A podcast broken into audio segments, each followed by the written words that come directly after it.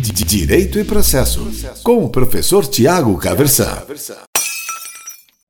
Hoje eu quero conversar com você sobre formas de começar a advogar, ou então formas de organizar a vida na advocacia. E aí eu quero te dizer o seguinte: eu vou falar de quatro modelos básicos, mas é bem verdade que você pode fazer uma, uma mistura desses elementos, pode imaginar aí tantas outras formas e arranjos possíveis. Tá? Vou te falar de quatro bem básicos, cada um tem as suas próprias vantagens e as suas próprias dificuldades também. E tudo vai depender muito de como é que você tem condições de começar a organizar, tá certo? Então, assim, uma primeira forma e que é bastante clara é que você pode abrir o seu próprio escritório de advocacia certo? E isso pode ser bastante interessante.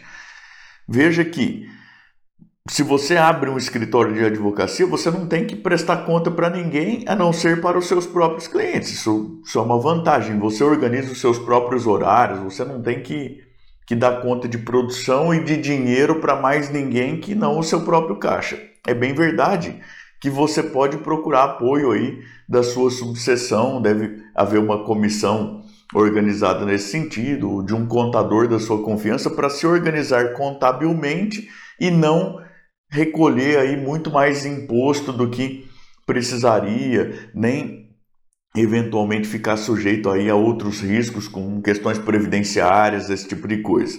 Tocar a sua vida da maneira mais certinha possível e reduzindo ao máximo os riscos aí. Em geral, o melhor jeito de fazer isso é abrir uma pessoa jurídica e emitir nota fiscal de absolutamente tudo que você receber, tá certo?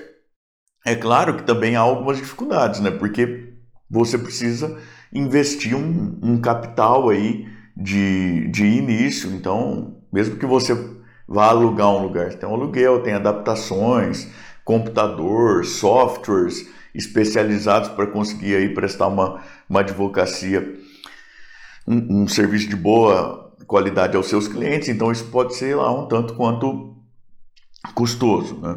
É, e aí nem todo mundo vai ter condições de fazer isso, mas, mas é uma opção aí a ser levada em conta. Abrir o próprio escritório e aí fazer parcerias com colegas de faculdade, com amigos de outras áreas e tudo mais, para ter indicações trocadas, esse tipo de coisa, tá certo? Um segundo modelo que a gente pode mencionar e que talvez pareça aí diametralmente contrário é o advogado que é na prática um advogado empregado em outro escritório de uma outra pessoa. Esse é um advogado que em geral vai ganhar um fixo e que vai assumir casos do próprio escritório. Então, ele tem uma vantagem, ele conta com um fixo todo mês. O advogado, quando, quando um profissional liberal mesmo, ele não tem fixo e conta, vem todo mês, né? Ele, o advogado desse segundo modelo não tem preocupações com as contas do escritório. Então, quanto que custa de energia elétrica, tem internet, telefone, impressora, eventualmente secretária, aluguel, condomínio, esse tipo de coisa, não é preocupação dele. Ele, além disso, ainda ganha um fixo. E aí, em contrapartida, ele se compromete a prestar o serviço da melhor qualidade possível para os clientes do escritório. Tá certo? Em geral, neste modelo, ele não tem um incentivo muito grande para ter os seus próprios clientes. Há alguns escritórios, inclusive, em que quando o advogado consegue um, um cliente, ele é abraçado pela carteira do escritório e o advogado não ganha outras remunerações por isso, porque ele já ganha o fixo dele. Tá certo? Então esse é um segundo modelo possível, o advogado que é empregado aí na equipe de um escritório que pertence a um outro advogado. Tá certo? Um terceiro modelo é o do advogado associado. Então, o advogado associado é um que vai se associar a, um, a uma equipe construída ao longo do tempo por um outro advogado também, não vai ter, em geral, preocupações com os custos do escritório. Então, o escritório, em geral, neste modelo, ele vai se financiar. tá certo? E, e esse advogado associado não terá preocupação, de novo, com aluguel, energia, telefone, internet, impressora, secretária, condomínio, esse tipo de coisa. Em, em, contrapartida, ele em geral também não terá um fixo, ou terá um, um fixo bem pequeno. E ele terá aí uma, um percentual de participação em tudo o que ele fizer. Então, aquilo que ele recebe do escritório de serviço para fazer, em geral, ele vai ter aí um percentual. Aquilo que ele leva para o escritório, ele em geral terá um percentual maior e vários arranjos são possíveis aí. É possível que os clientes continuem sendo dele se eventualmente depois ele for sair do escritório, esse tipo de coisa, tá certo? Então, recapitulando até aqui, a gente tem o advogado que vai lá e abre o seu próprio escritório, é uma possibilidade. O advogado que vai trabalhar no escritório de um outro advogado, aí a gente tem duas, dois modelos básicos: o advogado empregado e o advogado associado. E há ainda uma quarta possibilidade que geralmente é negligenciada aí por boa parte das pessoas, mas que é muito interessante, que é a do advogado corporativo. O, o advogado que vai, a pessoa formada em direito pelo menos, mas é em geral com registro ativo na OAB, que vai trabalhar nos departamentos jurídicos internos de empresas, coordenando inclusive a parte contratual, a parte de planejamento empresarial, tributário e a prestação de serviço externo aí por advogados que tocam o contencioso, isso quando o próprio jurídico interno da empresa não cuida da parte contenciosa também, né?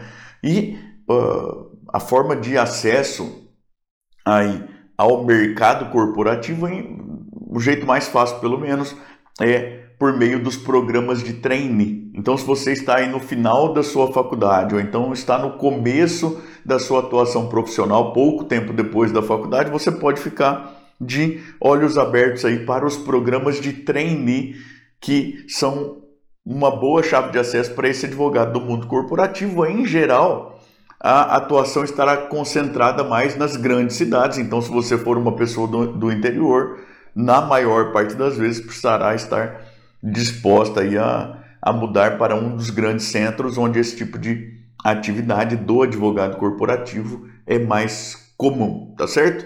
Então, aí quatro modelos básicos aí de organizar a sua vida profissional relacionada à advocacia, principalmente no começo da carreira. Veja, como eu disse lá no início, é bem possível que você imagine outros arranjos ou imagine uma combinação dos modelos.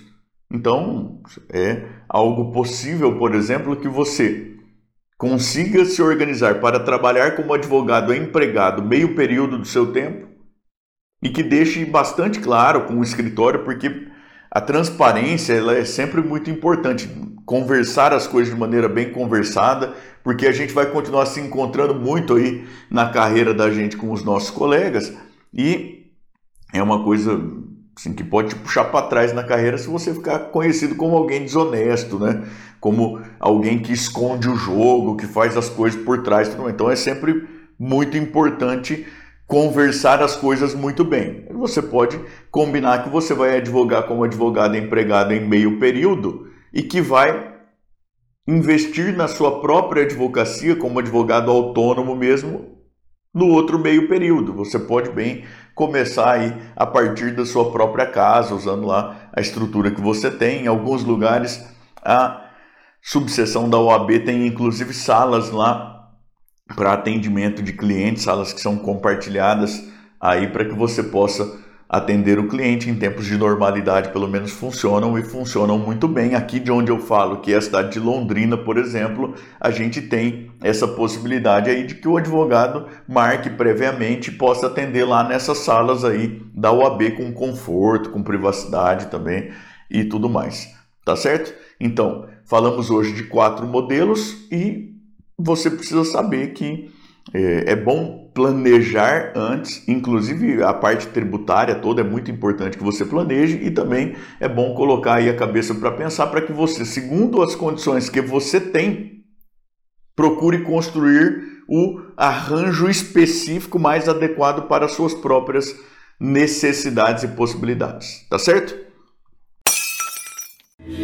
Direito e Processo, com o professor Tiago Caversan.